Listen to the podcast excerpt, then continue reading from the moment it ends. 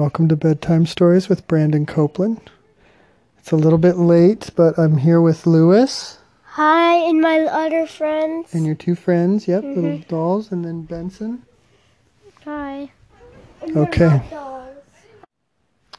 Okay, this story tonight is about two little girls named Flate and Flane. Flate and Flane. And these two little girls were sleeping in their beds one night when they heard a buzzing sound like a bzzz, like a fly, and they both woke up. And when they did, they It was looked a beehive. it wasn't a beehive. They looked at it sounded like one though. They looked up at the ceiling and there was like a little tiny fairy. A little fairy flying around their room. Zzzz. And the fairy looked really confused. And the, the sisters were like, Do you do you see that Flate? And Flate was like, Yeah. Do you see that Flane? Yeah, what is it? I'll talk to the fairy and say, "Hey, are you? Do you want to get out of this house?" And if it said no, and I just want some food, I'm like, "Here, I know where some food is." I'd go downstairs, get some food. I'd say, "What do you want?" Okay, well, they did. They did talk to it. They were like, "Hey, what are you doing in here? Can you talk?" And the little fairy was like, "Yeah, I got stuck in your room when your mom closed the window last night or tonight, and now I can't get out. I got a lot of work to do." And they were like, "What kind of fairy are you?" And the fairy said, "Oh, I'm a happy fairy. I fly around and sprinkle happy dust on things, and it makes people happy." So every time, you know that feeling when someone's cutting your hair and you just feel relaxed and peaceful? That's because I sprinkled happy dust on you. Or, you know that feeling where you're uh, about to eat your favorite food and you're just so excited and it just is, your mouth is salivating and you're just happy? That's us. We sprinkle happy dust and that's why you feel so happy. Every time you feel happy, it's because of a happy fairy was there sprinkling happy dust. And the two girls, Flate and Flane, were both like, What? That's amazing.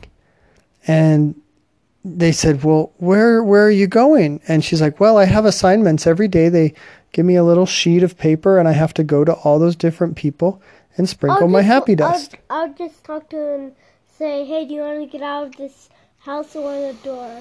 Yeah, so c- Flate and Flane said, Well, here, let's open the window so you can go back to work.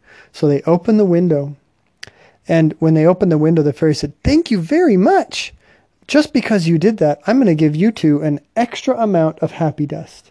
And so the, the fairy pulled out her little pouch and she sprinkled a bunch of happy dust on Flate. And she sprinkled some more on Flane. And it was like a, it was like a, shiny little glittery, shimmery dust that landed on their head. And they could barely, barely feel it. They couldn't barely see it at all. But when it landed on them, they both got a warm feeling in their body and they were both like, Ooh, this is nice. And they started laughing because they were so happy. and it was just amazing. They never realized that's how it worked. Well, the next day they were telling their mom about that and the mom said oh my gosh you had a happy fairy in your room you should have kept it because then you would have you could take their little happy powder and just use that all day long you next time you get a happy fairy you should catch it and keep it and so the little sisters decided okay we're going to catch the happy fairy so that night when they went to bed they both pretended like they were sleeping and they left their window open. And they were carefully watching, and eventually, a happy fairy did come in their room. And they shut the window as soon as it did. And they were like, Ha! We caught you.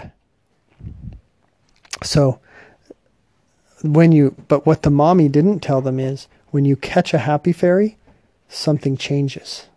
And the girls didn't know this either. And they turn into a mad fairy. They do. They turn into a sad, mad fairy. And when a sad, all the happy powder that the happy fairy has turns into mad powder and sad powder.